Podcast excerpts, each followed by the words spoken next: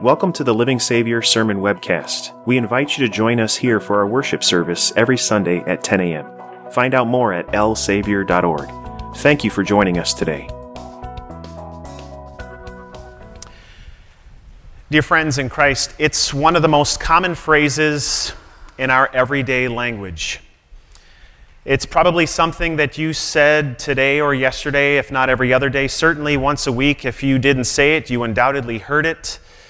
It's something that becomes so common that we don't necessarily think about what it actually means when we actually say it and when we actually hear it. It's a given when we hear it. It's just to take, we just take it as is that people will understand when we say it. We use it as a, an excuse and an explanation. It's when we're overtired and when we're overworked. It's when we're behind and when we feel burdened. We say, I'm too busy just to kind of prove that this is a thing, I, I, Googled the phrase I'm too busy and it came up with 32.5 million responses with that phrase. So I kind of didn't need to do that because you and I know that it's a thing. And I, I know you do. From those of you who are CEOs to those who predominantly just worry about serving up Cheerios, to those who preach and teach, and those who reach the people in your life, to those who are in charge of hiring or firing, to those of you who are just retired. All of you have thought it Many of you, as I look at you, have said it to me because we talk every now and again. We say, we think things like, I'm too busy. and partly that's okay. It's okay for us to say this because there are some things that we kind of like to say we're too busy for, right? Like your neighbor's got a dirty job and he invites you over to help fix his toilet or do something in the crawl space and you kind of do, I, yeah, too busy kind of give yourself a fist bump happily. and You don't have to help with that. When your coworker asks you to serve on that committee and that extra board, and then also the school wants you to be on the PTO, and you kind of look at all of these things three committees, two boards, PT, I'm, I'm too busy. And you're okay with saying that. And when your family kind of, kind of has another request for you, you, and you say, I'm too busy, some things we should say because we, we should say I'm too busy for because we have not figured out how to turn 24 hours into 36, how to turn seven days into eight and our schedules are full, and so in many respects, we need to and we like to say things like, I, I'm too busy, and that's, a, and that's an okay thing. And sometimes it's not an okay thing. There's another side to that too, right? Because this is something that we don't always want to say. When your kids say, We want to go hiking, we want to have a movie night, and you know that you got to take little Johnny to the basketball practice and little Susie to the ballet recital, and you want to do all these things with your kids, but you can't, you say, We're too busy.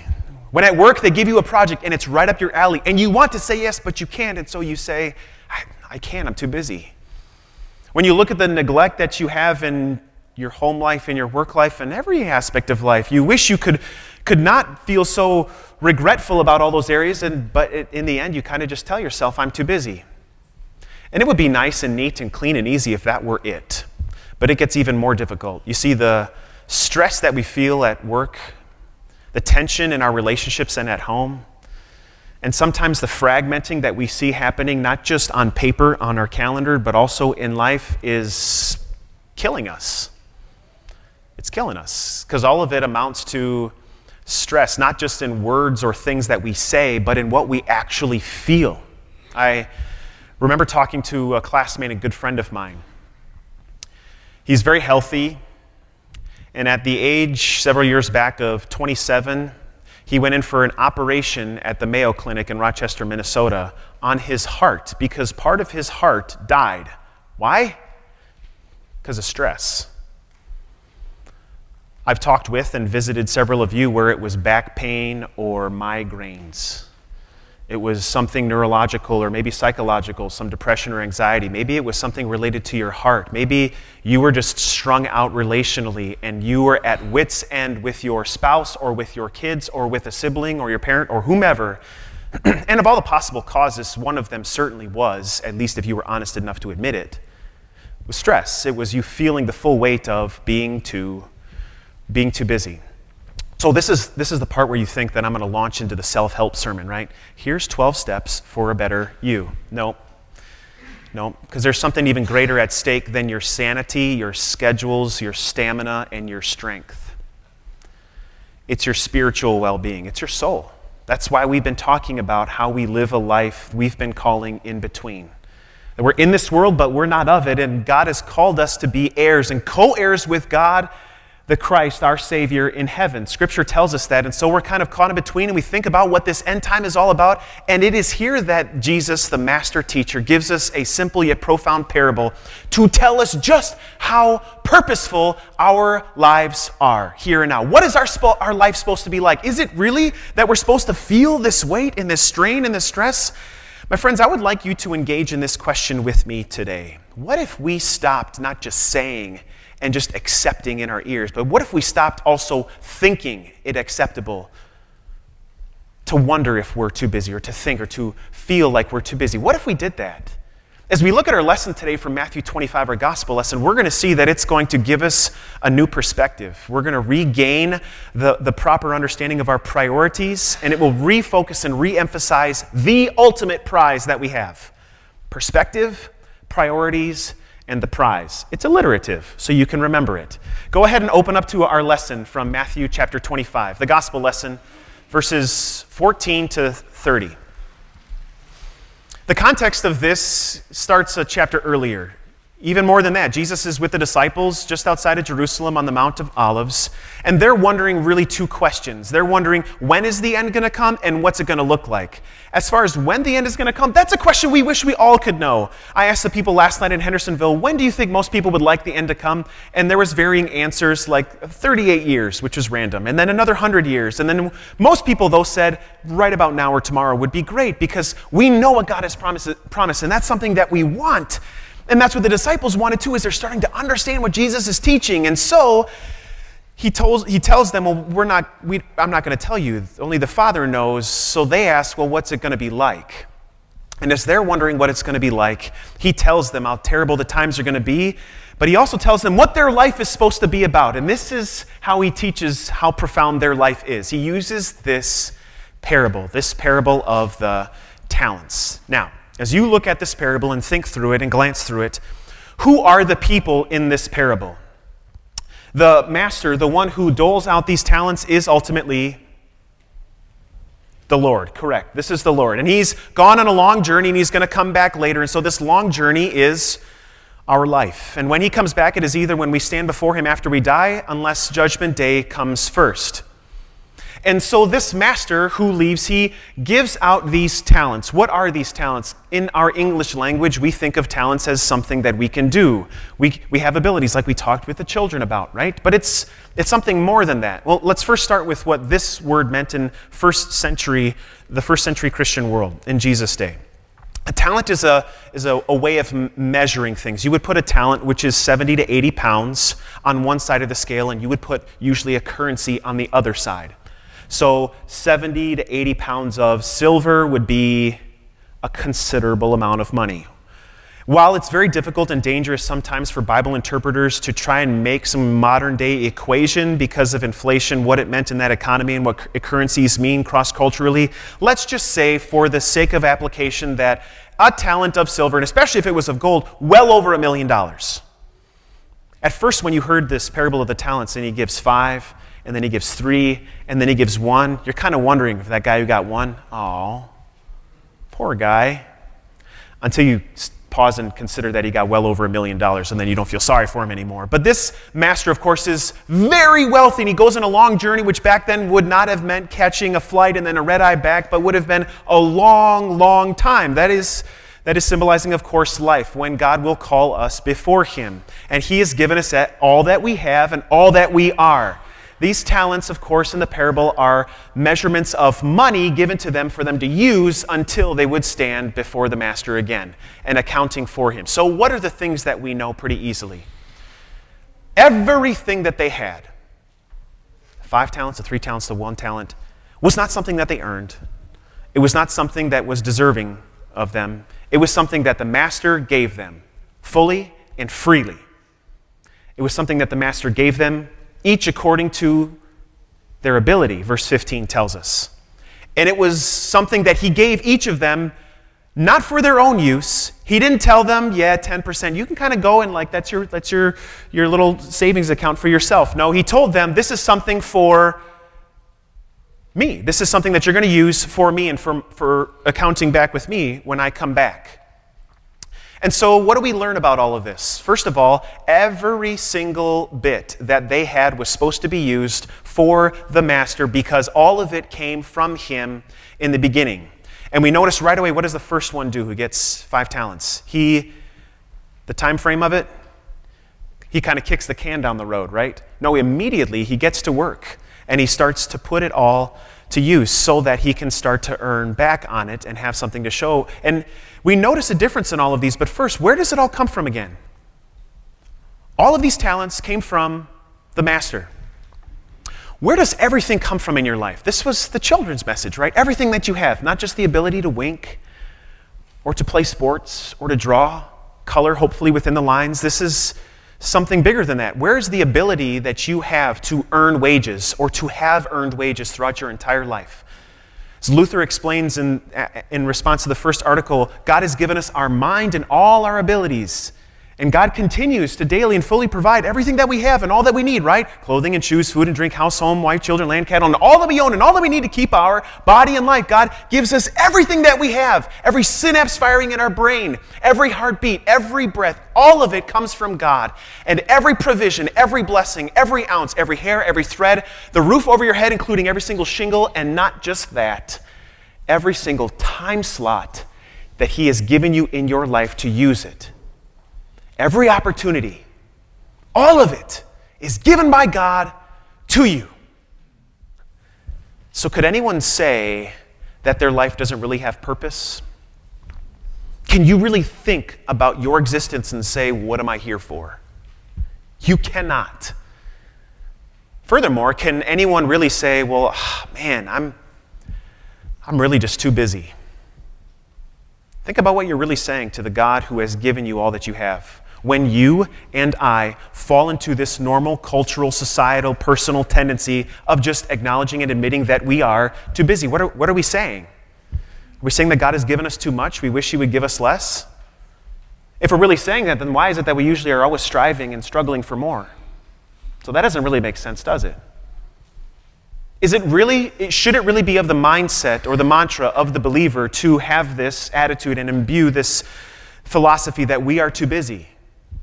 What are we ultimately telling God who, according to you and the uniqueness of who you are, the person and the individual God has made you to be, and the talents, the, the provisions, and the opportunities God has given you to put all that to practice, and He's equipped you with it just because of you, according to your ability, that we would look at Him or He would overhear us thinking or saying, We're too busy. That has made something totally purposeful into purposeless. That has made something totally meaningful into very mundane. God has called us to something greater than that, hasn't He? The God who gave us eternity has given us purpose and function and profound meaning here in life. Everything to be used for the glory of God. That changes the way we view life. That changes our perspective, doesn't it? Your life, all of it, every second, every act, every person, every relationship is given by God to you because He knows you, and He made you, and He gave you all that you have because He knows you, and He made you to use all that you have. That changes your perspective. This also, though, changes the way we view our priorities. What was the difference between these servants? The one who was given five, he was the really gifted person, right? The one that kind of makes you sick to your stomach unless you are one of those people, and then you are that person. You know, the, the straight A student, the person who got who, who started for all sports, very popular, very gifted, very wealthy. All of those things are great and they are blessings. And God gives those blessings to people because they have those abilities, and that's wonderful. And maybe that was the five talent guy. And then there's the three talent guy. And then somewhere below that are people like me and then there's the one, there's, there's the one talent guy. I can, I can probably relate to this one talent guy, can't you? This one talent guy takes everything that he had been given and he does what? He buries it in the ground. And we know why he buries it in the ground, right? He says, You are a hard man, you're a tough guy. You harvest where you do not sow, and you rap, reap where you did not scatter seed. And what does the master have to say to all this? Notice he doesn't say, You're a liar. He doesn't say, You're, you're not speaking truth. Even though that, that is true, this guy is lying. How do we know that he's lying? Because the master doled out well over a million dollars to him. So we cannot be hypercritical, especially negatively so, to this master, can he? But instead, what does Jesus do? He uses this guy's words against himself to point out the laziness and the fearfulness and the lack of trust that this sermon uh, this servant em- embodies. He says, So you think this, don't you? You think that I, I'm this way, that I harvest where I do not sow and reap where I get, did not scatter seed? If you thought this, then according to your own word, then you should have put it with the bankers, and then you would have received interest, and then I would have gotten a, got back more on my money. So even if you were right about me, then you would have at least been smart enough to do this, but apparently you're not. So the real truth of the matter is that you are wicked, you are evil, and you are lazy and you are lazy. And that's why, when and why he casts him out. And it really kind of is summarized by the other thing that that servant says. He says, So I was afraid. He didn't have a proper respect of and reverence for the master. In other words, he didn't have him and his relationship with God as that first and foremost priority. So, where do you think you are in this parable? You a fiver? Three? Some are below that, maybe one. A lot of times when I've heard people preach on or teach this parable, they will make one of two mistakes, which are often extremes. They will always and only tell people that they are always and only the five or the three. That's who you are. That's who you are always. Or they will very legalistically and judgmentally tell people that you're the one. Stop that. Stop burying it in the sand. And like we said at the beginning, though, the reality is often somewhere in the middle, or as we've been saying, somewhere in between. Because there are often times when we say we're too busy, predominantly because we might be leaning one way or the other. Let me explain. Sometimes we say that we're too busy because, well, we actually are. We actually are. God has given you what you have your time and your abilities, and sometimes that's not good enough. We want more. We like to look at the money bag that somebody else has, and we want to keep up with them, whoever they might be. And as we're struggling and striving to keep up and we're working, that so often that becomes the priority instead of being content to work and to serve with what God has given us. So often we're too busy because we are. We say it because we are. You, are, you and I take on more than we should. Sometimes we say that we're too busy, though, because, as I mentioned, we also like to compare. God has not called us to have the same amount uh, that other people have, or to have less as other people have. He has given us, individually, respectively, what we have and who we are. There's great comfort in that. There's no reason to look for the grass being greener. There's no reason. God has made you who you are, and He has gifted you to serve, and you don't have to want more. What a burden that lifts off your shoulders. Probably most dangerous, though, is we, that we say we're too busy, but we're really not. We're really not. We say we're too busy because maybe we've mismanaged our priorities. Some of the things they get first priority and they're set on the, scal- the, the calendar, the schedule, and other things they kind of get, I don't know, maybe buried in the sand a little bit. Maybe some of the spiritual responsibilities that God has given you. He has given you gifts to talk with people, ah, but that takes time. He's given you financial gifts to support mission work, which change eternity. It's hard to see an investment return on that sometimes, though. He has given you energy so that you would be able to serve other people and to serve God. Yeah. But I'm often really exhausted at the end of the day. Sometimes we dabble in between burying God's gifts, all of them in the sand and, and service in this life in between. And it's not just spiritual abilities, as though he's only talking about serving in the church. It's absolutely everything you have to do. Let me put it to you this way How much time do you think you spend in front of the TV? Scrolling through social media, reading through blogs and articles, doing this kind of thing. My thumb's really good at that. Doing this kind of thing. And all of that, why? Is it, is it using all of God's gifts and all of our time and all of our abilities to really accomplish things that God has set before us? Or might some of that, if not maybe a lot of that, be kind of like burying God's t- time, the gifts of opportunities in the sand? I'm not saying don't have a social media account. I'm not saying don't scroll and be engaged with the world around you. What I am saying is, what are our priorities? How do we assess not just what we do for service in God's kingdom, His church, spiritually, for all that we do in our time, our everyday life, for how we are serving and ministering to our family, to our spouses, to our children, to our coworkers, how we are exemplifying the life of Christ? What are we doing with all of that? If you are like me, then you probably feel this way. You probably feel a whole lot of regret because you feel like you're just caught in between. You see all of these avenues where you could and should do better, but it feels like so much you've just buried in the sand. And some of it you didn't even try to. Yeah, there's the, the proverbial can you've kicked down the road and that kind of left its, its way six feet under. But so many other things you wish you could do, you just can't. And finally, we, we tell ourselves that we're too busy. And some of it's true, but some of it, if we're honest, is not.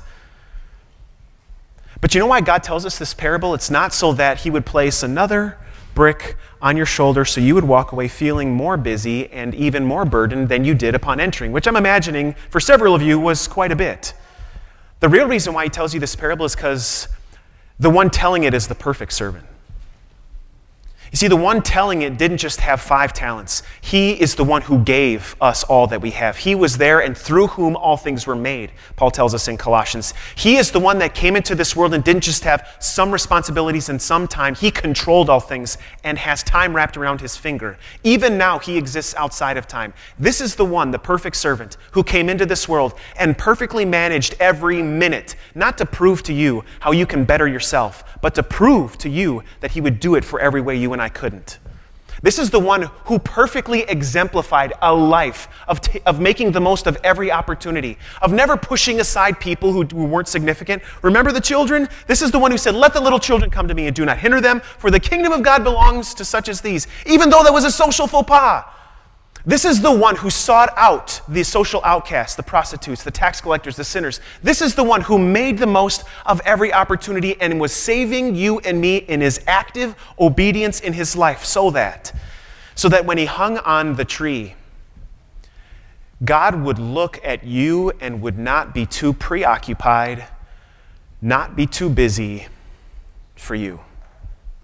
To prove it, he condemned his own son so you would know that you're the apple of his eye. So you would know that he has reserved a place for you in eternity, that he's forgiven you of all of your sins, the mismanagement, terrible prioritization, and the like, all of it. And you would know that he's given you incredible function and purpose right here and now. Is that not what your father wants to tell you? He only wants to tell you, come and enjoy your Father's happiness. Another definition is come and, come and share in your Father's joy. Come and receive your Father's joy. And the way you and I can is not by doing better or bettering ourselves or 12 steps to a happier life. The way we do that is because Jesus was and is the perfect servant in our place. He's the substitute, He's the Savior. That's the way. That's the way. And that's the only way we can really find relief from the regret in this life, right?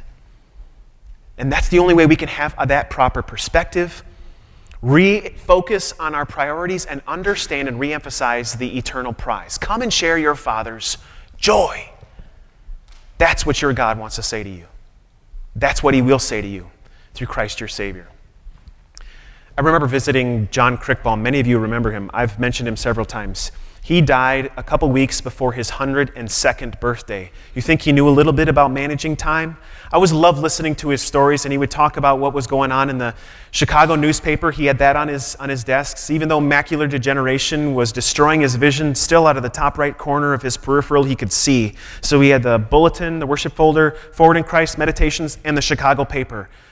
Always on that magnifying contraption so that he could he could read it. And he would always talk to me about experiences he had in Chicago and regrets that he had. Do you think he had just a couple living almost 102 years old? How many of you walking in here today were thinking, man, I wish I could have that day over this last week? I feel like I just buried that one in the sand. What about years worth? You know what he said to me? And usually, like most wise things that he said, I just had a tendency of just writing them down. He knew just a little bit more than me. He said, You know, I have a lot of regret over things that I left undone or things that I could have done better. But I'll never forget it. Then, classic childlike faith, John Crickbaum said, But you know what? I wouldn't trade any of them. For in all of these things there was grace, and God was preparing me for what I would see. You know who can say that? It's a child of God that knows that he's given that God has given him all that he has and all the opportunities and all the time, not so that he can prove himself to God, but so that in all these things, God's grace would prepare him for the time when he would enjoy his Father's happiness. Friends, what if we would start doing that better?